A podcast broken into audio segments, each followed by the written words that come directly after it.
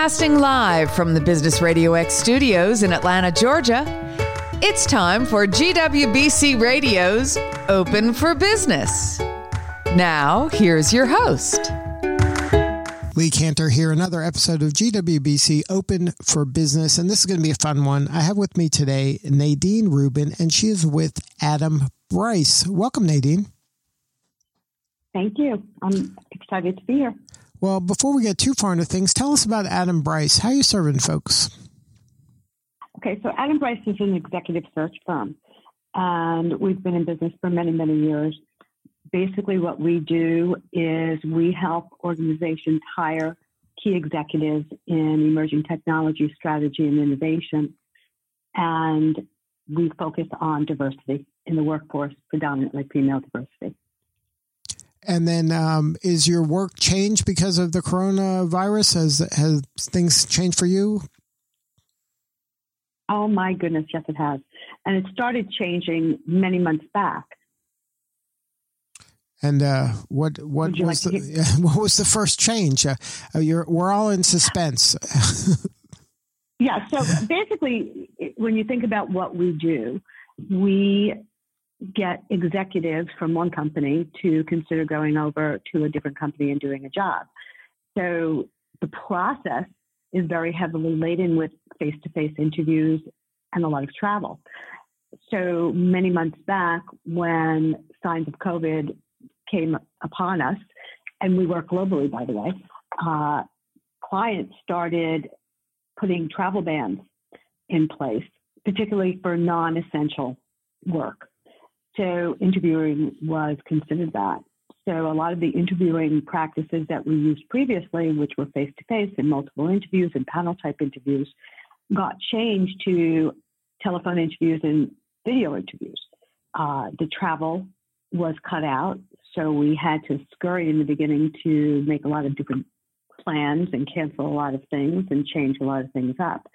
And as you can imagine, the human element is a bit more difficult to evaluate and to get your hands around if you're not in a face to face situation. So we had to work with our clients and our candidates on how to project themselves and their needs, their personality, their wants verbally without actually being in the room. So those were kind of new skills, um, or you were kind of when when you've been spending a lot of your career helping people perform in person face to face and now the slight changes okay now you have to create that same amount of uh, charisma and confidence uh, virtually. So are there some tips or tactics that you can share to help someone absolutely. kind of present themselves more effectively oh, virtually? Absolutely. I, I think that by being virtual you need to project a lot with your voice and you can't rely as much on eye contact and body language, even though you may be using video. The camera catches you at an angle. So if you don't have it perfectly positioned, you're really not looking in somebody's eyes. So you need to be more cognizant of facial expressions and aware when somebody wants to interject or make another comment and take a pause between sentences and give somebody else an opportunity to speak. Um, it is different. It's very different. You have to have more content. You can't fluff it.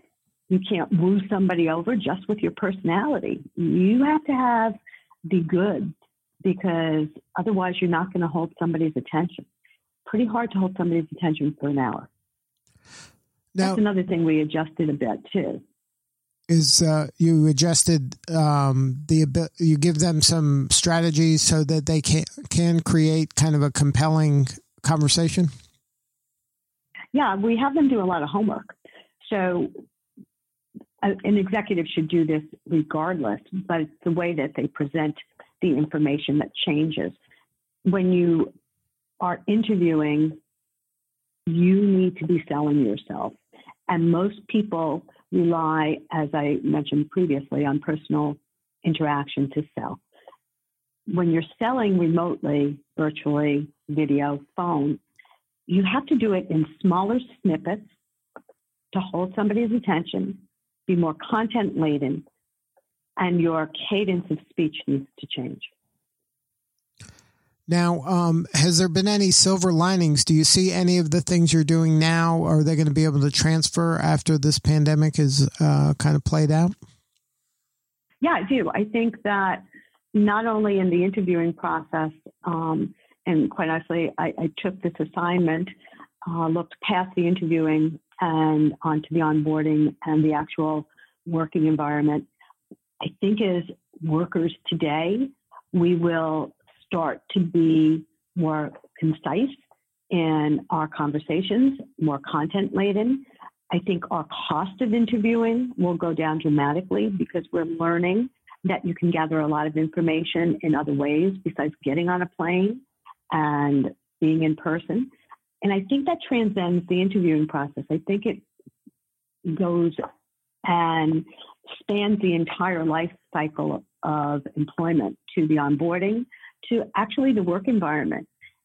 A lot of the people that we get jobs for are on the product or services side of the business. Heavy travel jobs, heavy customer interface jobs, engagement, relationship management jobs. And people are learning how to do that without living on a plane and traveling 80, 90% of the time. I also think people are learning how to work remotely and how to engage a team and keep a team feeling that they're not isolated and alone during this time. We'll be able to use those skills to allow people not to go into the office so much. It will save on office rents, it will save on commute time, it will improve efficiency, and it will decrease costs. So you're, you're finding that clients are becoming more comfortable uh, with remote workers as opposed to maybe previously uh, they used to do every, you know have everybody come in. They're getting more and more comfortable with working virtually, and like you said, that opens up a lot of disruption later on um, if they do decide, oh, I need less office space or we need less travel budget because we can do we can get you know the job done uh, virtually. Yeah, and it's also changing the way people sell. And that's important as well. What we're seeing is the selling tools and methodologies are turning more towards using technology and innovation as an assistant, as an enabler. And for the people that we mostly focused on, that's great because it's putting more demand on their skills and people are looking to understand how do I sell through a mobile channel or a you know digital channel as opposed to going face to face? How do I service my clients without being on site? I was speaking to a client just uh, maybe an hour ago. They put devices on site to monitor their customers' responses, and they had a major outage in a data center that was remote. And they had to repair it remotely. And it, it tested the skills, but they did a fabulous job. And their technicians that spent 100% of the time on the road installing these devices are now parking within a safe distance of the customer, uh, logging into the wireless, and remotely managing the devices through the wireless without going on prem and utilizing the customer skills to do some of the work on site for them. So we're changing the way we do business. And I don't think it's such a bad thing. And don't get me wrong, COVID is an awful thing. The pandemic is something I never thought that I'd experience in my lifetime. But I think there's always a silver lining and good things come out of every situation. And this is forcing us to use other skills. Now, uh, let's talk about uh, the people that you are looking like the what do you call them the candidates like how does a uh-huh. candidate stand out so that they can be found by someone like you what are some of the things they can be proactively doing to bubble up to the top when you are searching for uh, an executive it's again social media uh, and evangelizing. People need to publish. People need to do speaking engagements. People need to get their opinion out there and make sure they're visible. They can't hide behind their desk. If they want to be recognized, they have to put thought leadership out there so that people they catch people's attention. And they can't do it just by sitting behind their desk and doing their job. So the days of being that's not going to work. The days of being a good kind of soldier, just in the background, doing everything you're told, that's not going to work if you want to really kind of future proof your career. No, and especially if you're working remotely, because nobody's going to know unless you affect change outside of your individual role that impact other areas of the business or other people. People won't know people only know when something is broken or you promote it and you tell them what you did well. You know, that old adage that what bubbles to the top. So if you just do your job and everything is status quo, people take it for granted. You need to differentiate. And you don't want to differentiate by having a problem. That always comes to comes to the top executives' attention. You want to differentiate by doing something well or doing something good or being innovative, and you might have to do some self promotion.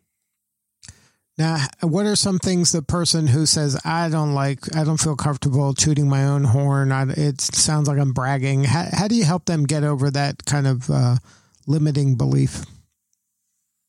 Well, you have to start thinking a little bit differently. It's not bragging, it's sharing so that other people can take the benefit of the work that you've done. So if you have built this terrific collaborative tool or installed this terrific collaborative methodology so that customers can engage more effectively with your sales team, you aren't going to say, oh, look at what I've done to make you gain more revenue. But you can say, this is an opportunity for you to engage with your customers in a different way. Let me share with you how you can use it. And the fact that you're introducing it, you're not bragging on yourself, you're sharing with them, you're helping them, you're helping them to learn new things. Even if it's one on one, you're moving the needle forward, you're making yourself known. So by no means am I suggesting that sh- people should go out and pound their chest and talk about how great they are. I think they need to talk about what they're doing and think about the impact it has on others and share that information so others can take advantage of it and then they'll remember them. Now, uh, I'd like to talk a little bit about maybe uh, negotiation, salary negotiation. I read a study, I don't remember the details, but it was that women don't negotiate or push back when it comes to salary as much as men do. Do you have any uh, insight or tips you can share for the woman executive? Oh my God, I suffer the same problem. Um, so I don't know what it is, but this may be popular or unpopular with our audience. Women and men are not the same. That's why diversity is so important. We have different DNA. And there's things that we can do the same. There's things we can do better. There's things that we don't do better. And that tends to be an individual thing. But there is something to say about genetics, right? And women don't promote themselves as effectively as men do. And I've seen this throughout my career. And one of the, the things, and it's not to every person, it's negotiating for themselves. They're great at negotiating for others. They're great at negotiating contracts. They're detail oriented. Um, but when it comes to themselves, I don't think for most women that's the thing they think about first. I know for me, when I'm put into a situation that I need to negotiate, I'm always taken aback when somebody wants to pay me less. And they say, well, oh, if I had to pay you that much money, I could hire Korn Ferry or Heidrick. And I say, well, then go ahead. Whereas years ago, I used to say, oh, really? Am I going to lose the deal? People, women just have to realize that they're worth it and recognize that they should be paid for the job that they do. And if they don't ask, they won't get. I think women tend to assume they'll be fair, they'll pay me what the job is worth. And in most instances, that is the case. But again, if you don't ask for it, you're not going to get it. So you have to realize what you bring to the party, how relevant it is to what that individual needs to have done, and what the market is paying for those skills, regardless of what you're earning today. And ask for it. Great advice. Now, where where are you going to look for inspiration during this time? Are you do you have some go to resources that help you kind of uh, battle every day? I actually really do. Um, I look at other senior executives. I look at, for example, David Kenny at Nielsen, who I think is a wonderful leader. He's the CEO. I look at um, many other leaders of big corporations to see how they're managing, how they're doing their business. I look at Johnson Controls, I look at Protiviti. These are all clients of mine of Viacom. And I ask them, how are you managing during this? Are you going to be furloughing people or what are you doing to assure people their jobs? How are you looking at the future? Are you concerned about losing people? Are you not going to be hiring? And I listen to them, and to a to a person, I'm hearing from the the leaders, we're going to keep our staff in place. We're doing other things that will allow us to save money to offset the costs of the employees during this downtime. For example, their go to market strategies are changing the cost of going to market for a lot of these organizations was extremely expensive because they would have multiple people selling to the same client and going there and wining and dining them. That's changing. And believe it or not, that's a blessing in disguise because that cost is paying somebody's salary. So, you know, I've gotten some suggestions from other clients. I've asked them what they've done to keep their people from being feeling isolated during these times, and they've increased the amount of videos. They've also started having virtual happy hours and virtual lunches, and you know, virtual uh, open forums.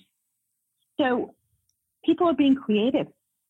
They're also meeting in smaller groups, and they're spending more time thinking about what they need to communicate. I had an example given to me today that you're in a big meeting and you have a little question, you grab that person for a few seconds after that meeting and you get your question answered. Well, you can't do that if it's a virtual meeting, can you? So instead of shooting from the hip so much, people are thinking through their questions and qualifying whether they really need to be discussed or not before they take somebody's time. And then they're reaching out they're using tools like Skype and Team and WebEx and Zoom to get to people. They're chatting on text using FaceTime, but they're being more judicious about using other people's time and where they spend their time. And I think people are getting more efficient. Yeah, uh, humans are very resilient and we adapt pretty quickly to whatever's in front of us. So it's exciting time, um, and uh, uh, there's change happening, and people are doing the best they can. And I'm optimistic that we'll get through this. I'm sure you are as well. Um, any uh, is there a website that someone could reach out to you and have more substantive conversation about your work, or um, talk? Um, we do have a website, but I do want to make one other comment that I think is very, very important. One of the things that I'm seeing is happening during all this is people are becoming more human. They're relating to people on multiple levels rather than just the business level. They're in their homes, their children are around, their dogs are around, their spouses are around, they're gardening, they're, they're walking their dogs when they talk. People are becoming people. They're humanizing their roles. And I think that is going to help a lot in building relationships and getting work done in a collaborative way. So, as far as reaching us, we do have a website and it's adambryce.com. If you'd like to reach out to either myself or one of my colleagues, our first name, which is Nadine, or go on the website and you can call Nick or June or Patrick. Uh, it's Nadine at adambryce.com. I return all my emails. I do not link to anybody I don't know. So if you ask me to link, expect me to say, okay, but let's have a conversation first. And I welcome you to reach out to me. Now, before we wrap, uh, Nadine, can you talk about the GWBC? How has has that organization helped you? Well, it's helped me to see what other senior women are doing and how they're getting out there. I am a subject of my own criticism. I tend to focus very heavily on my world and don't reach outside of it enough. And I'm finding that this type of organization is making me look outside of my world into other people's worlds and making me more aware of business and how business is done. Good stuff. Well, Nadine, thank you so much for sharing your story today. You're welcome. And thank you for having me. All right. This is Lee Kantor. We will see you all next time on GWBC Open for Business.